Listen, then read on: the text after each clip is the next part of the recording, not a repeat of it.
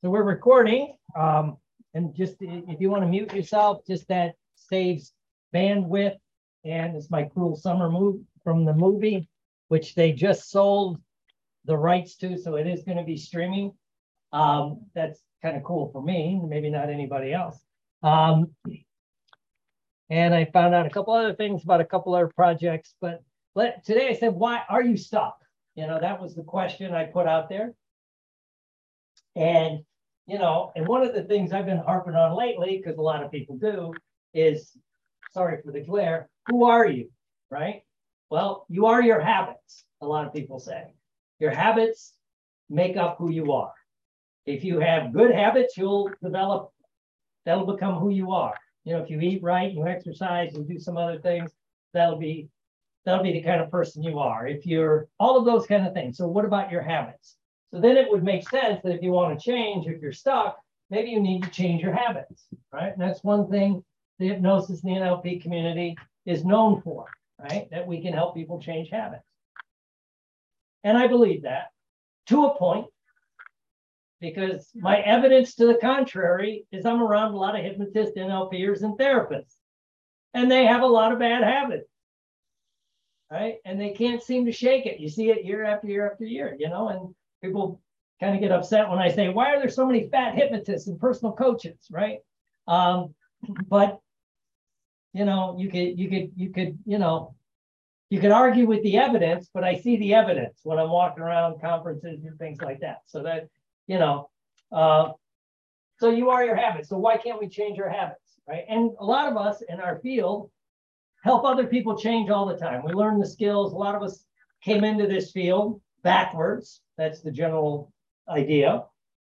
And what I mean by that is you went to a hypnotist or you got exposed to hypnosis and it, it helped change you in some way, shape, or form. You know, you stopped smoking, you lost weight, you, you changed some behaviors, you overcome a relationship, whatever it was. And then you go, this is really cool stuff. I want to learn it to help other people. That's great. That's great. That's kind of in our in our DNA. And so then you go learn it to help other people. And you do, you help other people, maybe even with the problem you used to have. But now you're stuck and you can't shake that stuck state. You know, it could be based on you picked up the bad habits again. Maybe you started smoking, maybe you went back to overeating, whatever it was, you know, whatever the bad habits are, they come back. And usually I say, now the magic doesn't work on you right? You, you, you, you, you know, first of all, it's in the Western world more, well, just about everywhere. No one wants to ask for help, right? It's, it, you know, there's a great commercial. It's for one of the new apps or something they're trying to get people to take, you know, to get therapy. And shows a guy bench pressing, right? And there's too much weight on it and he can't lift it, right? And it's he's starting to choke and he's struggling. And the other guy goes, dude, you want some help? Just ask. And he goes, no, I'm fine. I got this.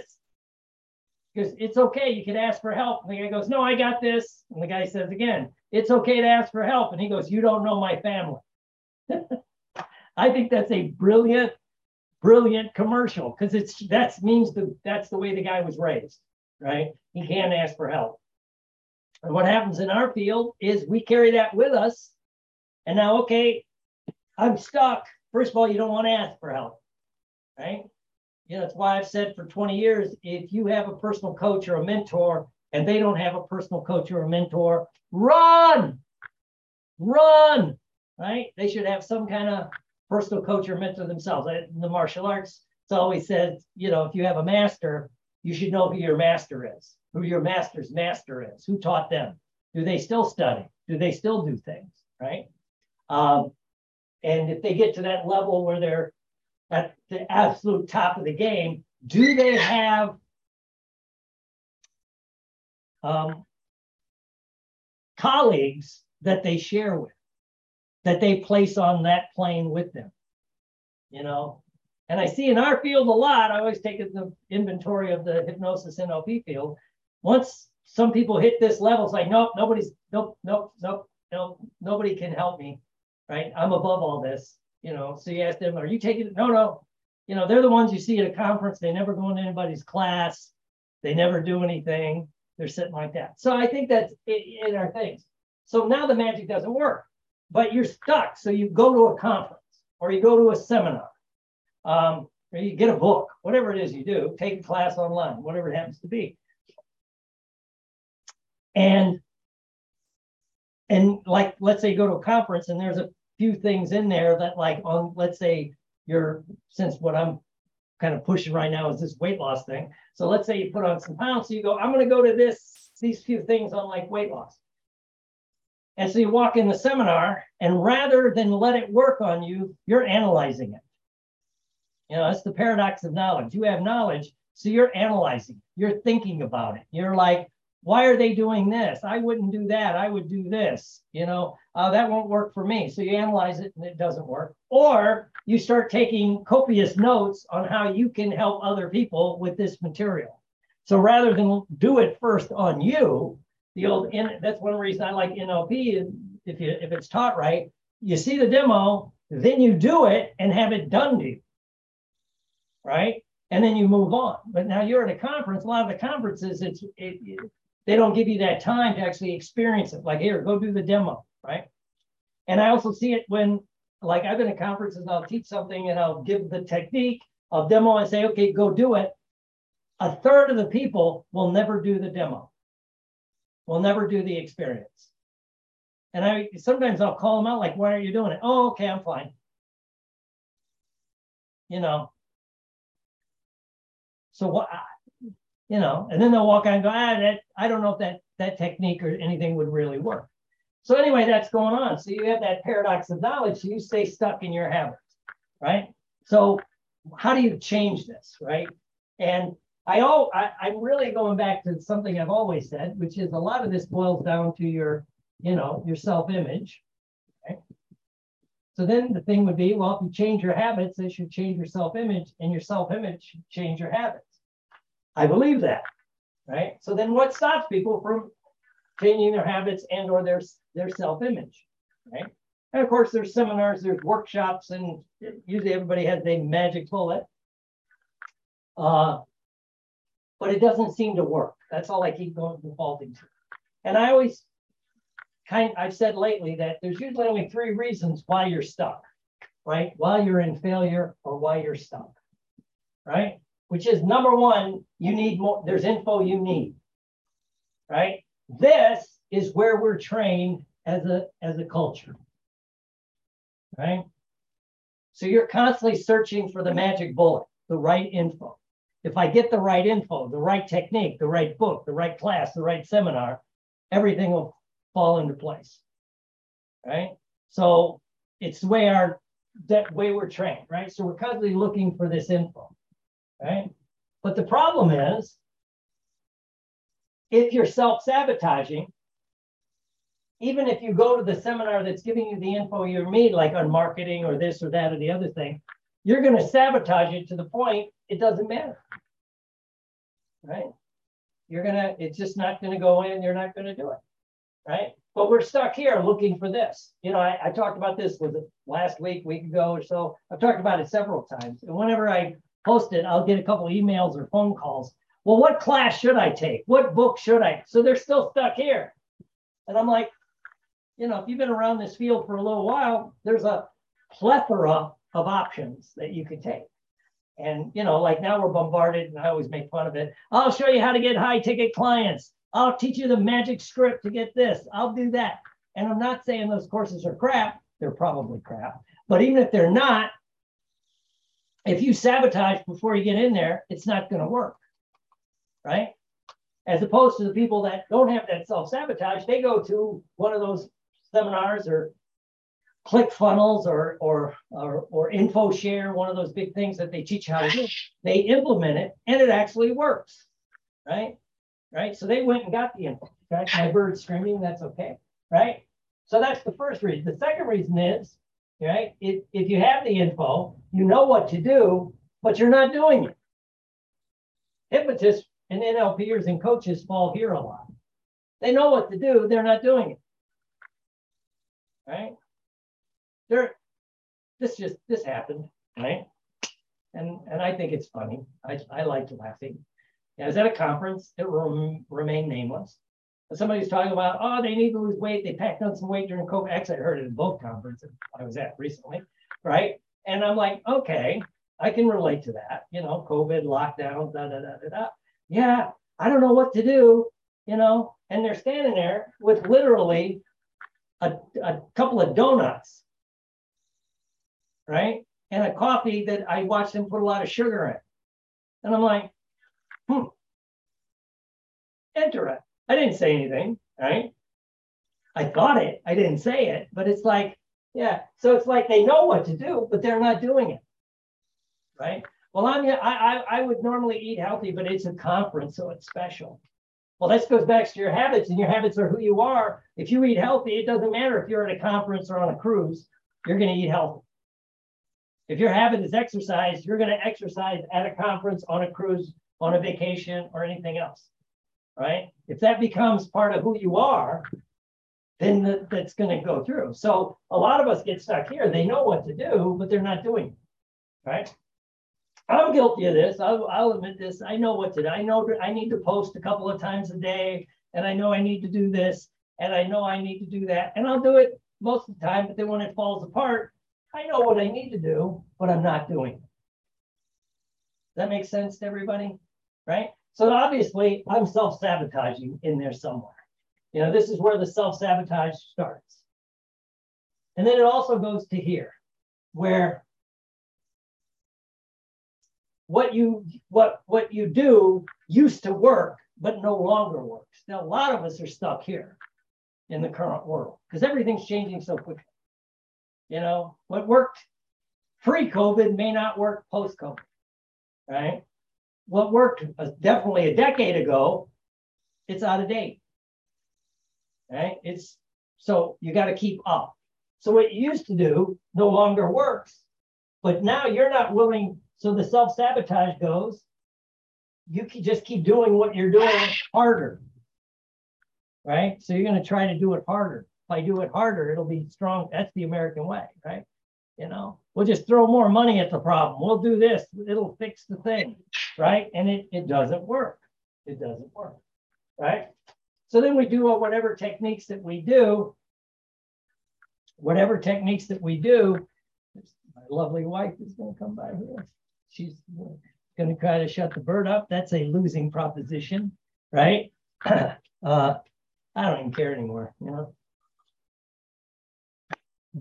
Uh, me and the bird are now bros. He's my bird bro. We work out together this morning I was doing some Tae Bo and I, he was in the cage and he actually kept lifting his leg when I was doing stuff. You know, it was actually kind of interesting to watch, right? So anyway, but so what you're doing no longer works, but you're you're self-sabotaging where maybe the answer here, excuse me, will be to go back up here and get new information. Right? But you won't even admit that you need new information.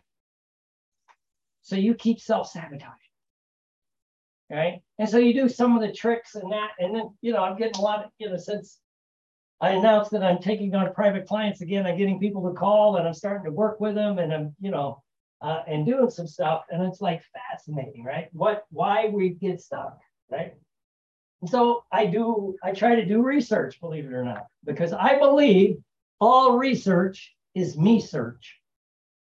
You're, because you probably haven't, you know, there's something that touches you that that's why you want to go find out about it. When you look at like the people that go and they're studying cancer or Alzheimer's and you start talking to them, they'll mention their mother had it, their grandmother, or this or that, you know. So it's you have a vested interest in it, right? So so why do people get stuck? Why can't they change their self-image by changing their habits? Well, it's because they're stuck, right?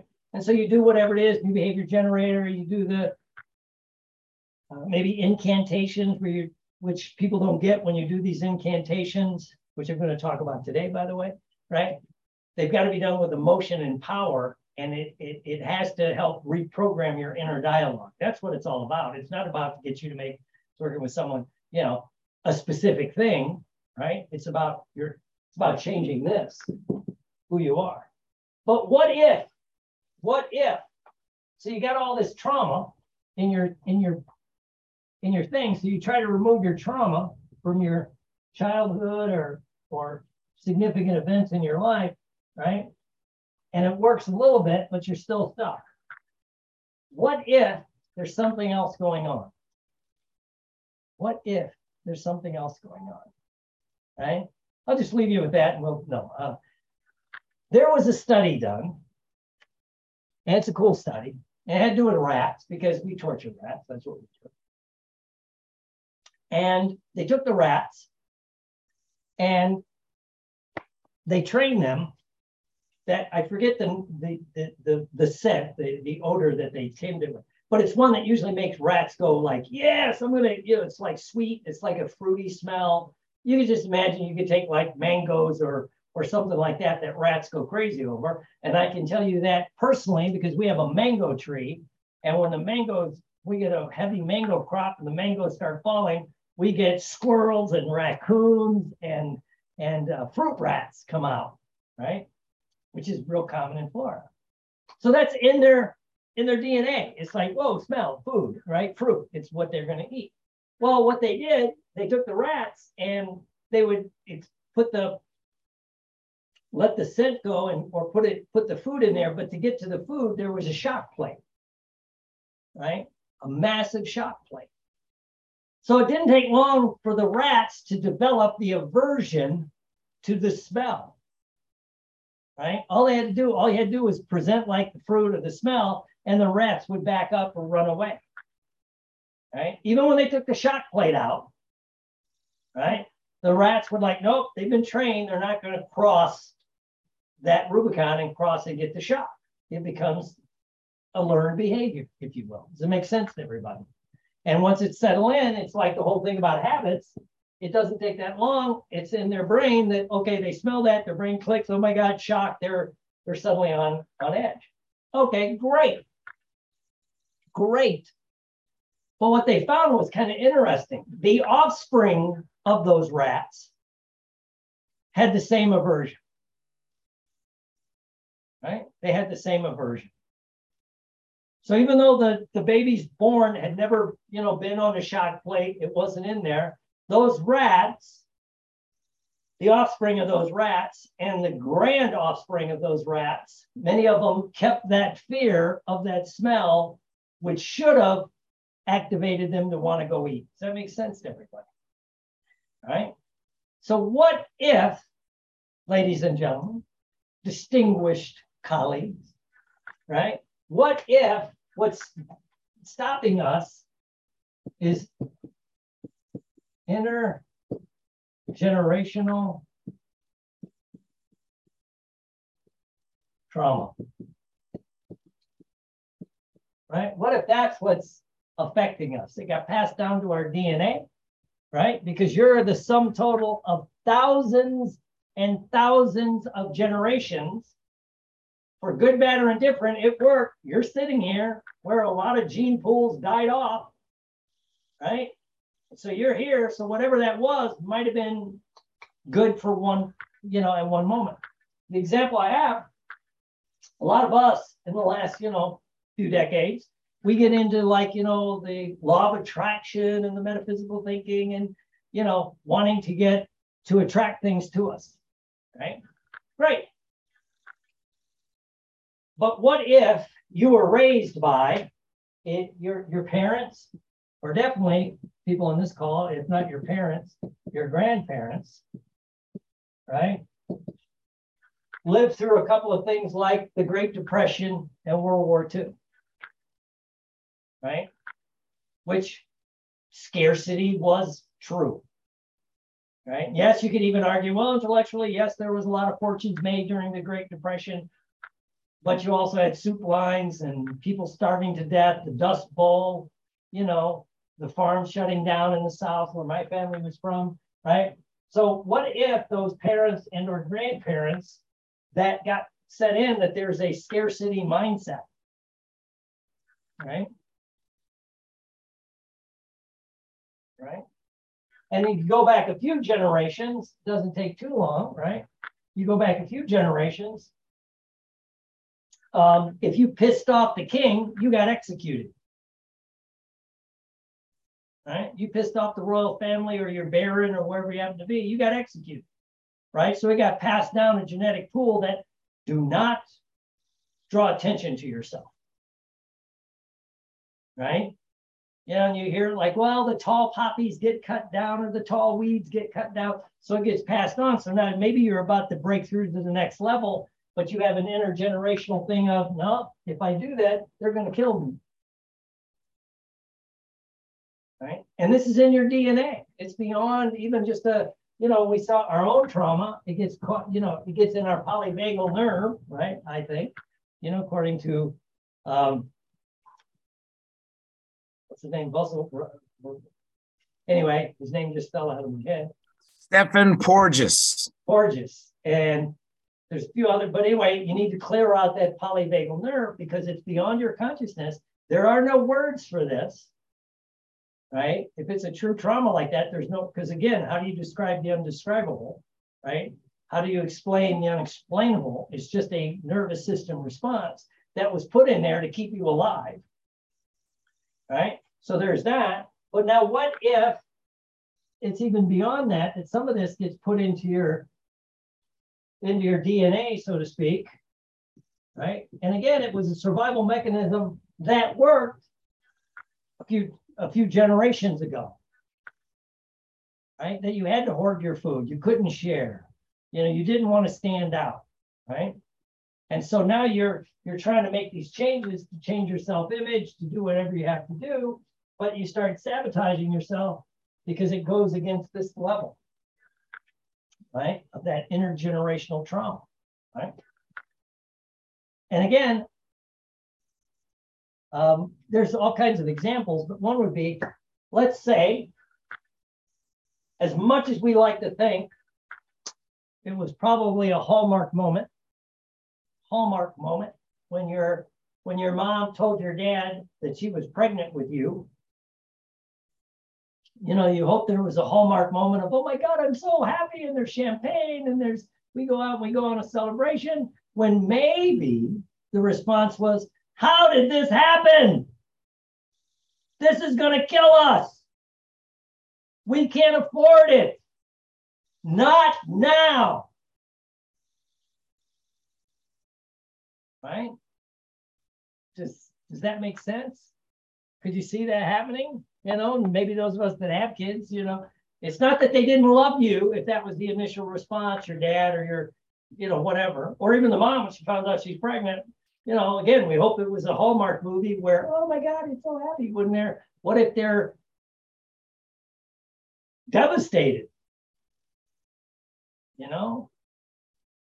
Did that get passed down into the, you know, into the energy of the baby that was forming? Right? Long before there's words, right? I'm a burden. As one guy calls it, it's the it's the guilt of existence. You have the guilt of existence. If you have that underlined, you think you will sabotage any and all success you may be going for.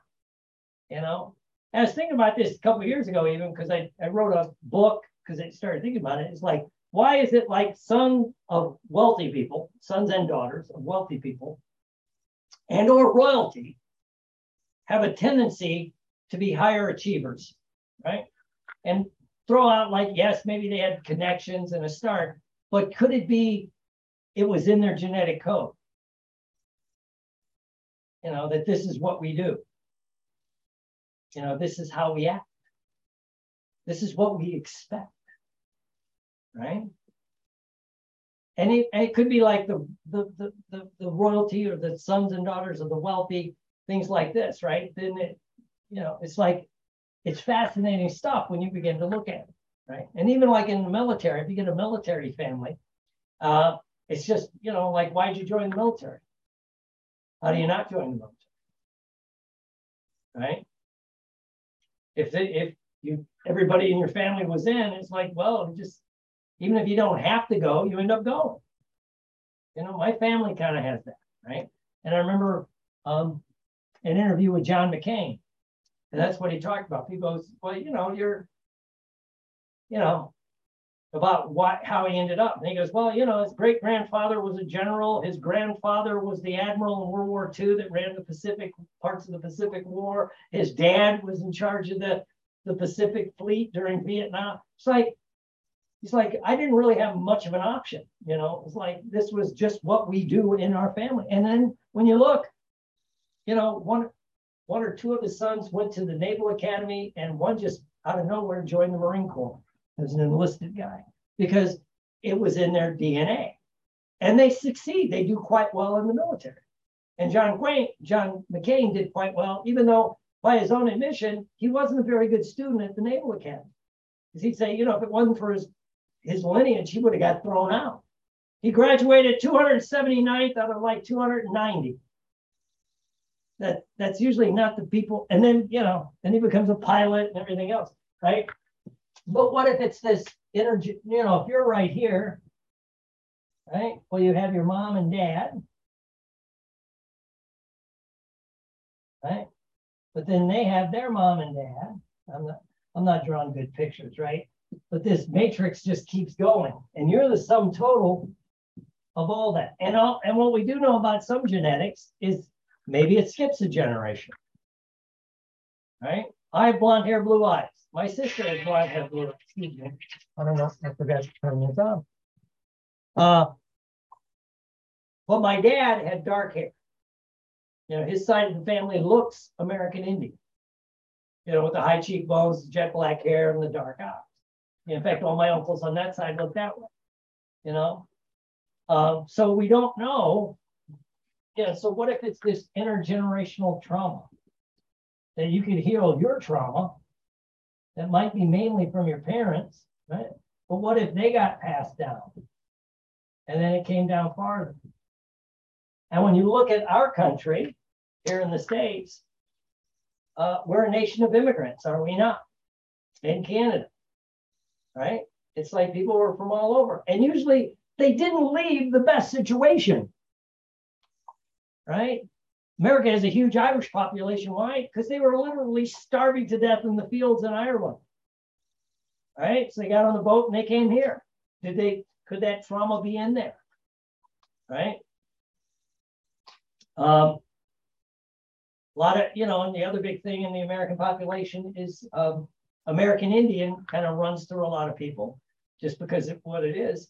But if you look at the American Indian, if this is back here, let's see, these, these people showed up and destroyed our way of life and basically murdered three quarters of us. Huh. Could I could could trust issues be passed down the genetic pool? You know, but it's for your own good.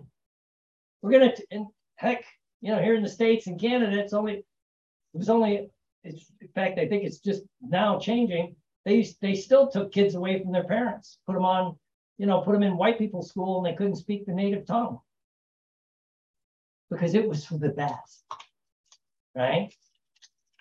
So, I mean, we, we're seeing this stuff all the time. So, you know, so maybe what we have to do is begin to think about ways to, you know, some of those shamanistic, shamanistic rituals that they do to heal that trauma, right? Whatever that happens to be, you know. Because uh, again, there was a there's a um, I'm I'll talk about that next time. I don't want to keep going.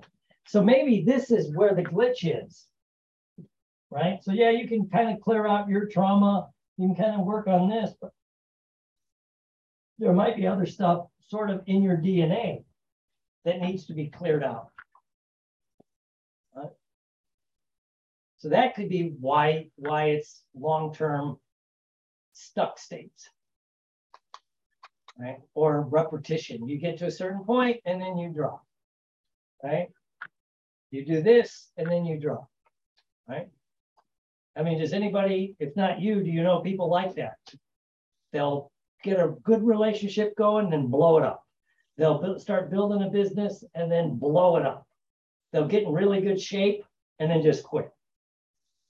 Right. And again, it goes back to going back to those things. They know what to do, they're just not doing it. You know, I don't, I hear that a lot. I don't understand it. I really like to work out and I love how I feel when I'm done working out. I don't know why I don't work out. right? Well, it could have been passed down in other ways, right? You, you don't waste your energy now. You know, there could be, you may need that energy later. So anyway, just.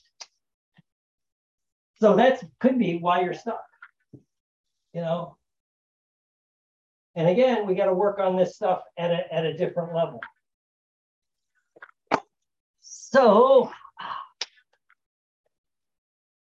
Let me turn this down. Okay. And I will admit I have this, some of it. Like I've got a, they're over there. I got awards, right? Right. Generally, the more the I'm working on it. It was better this year because I got two this year, but I can go back. I remember one time I got a big award that I wanted. And my first response was, well, they must not have been able to get anybody else. Right. Right. And I like I'd be in a I'd audition for a play when I was doing a lot of plays or even a film. It's like, and I get the part, I'm like, huh, I wonder who turned it down. You know, and they're and I've directed, so that may be true, but it's like rather than just celebrate getting it. So I'm I'm guilty of this too. So anyway, yeah, it's part of the imposter syndrome, you know, it could be. And is that, you know, where does that come from? You know, so I will stop the recording now. But if you have questions, reach out. You know, Friday, it depends when people see this. Uh, I'm doing a webinar on the, the uh, control the food. So uh, I'll talk more about that later. So anyway, let me stop the recording.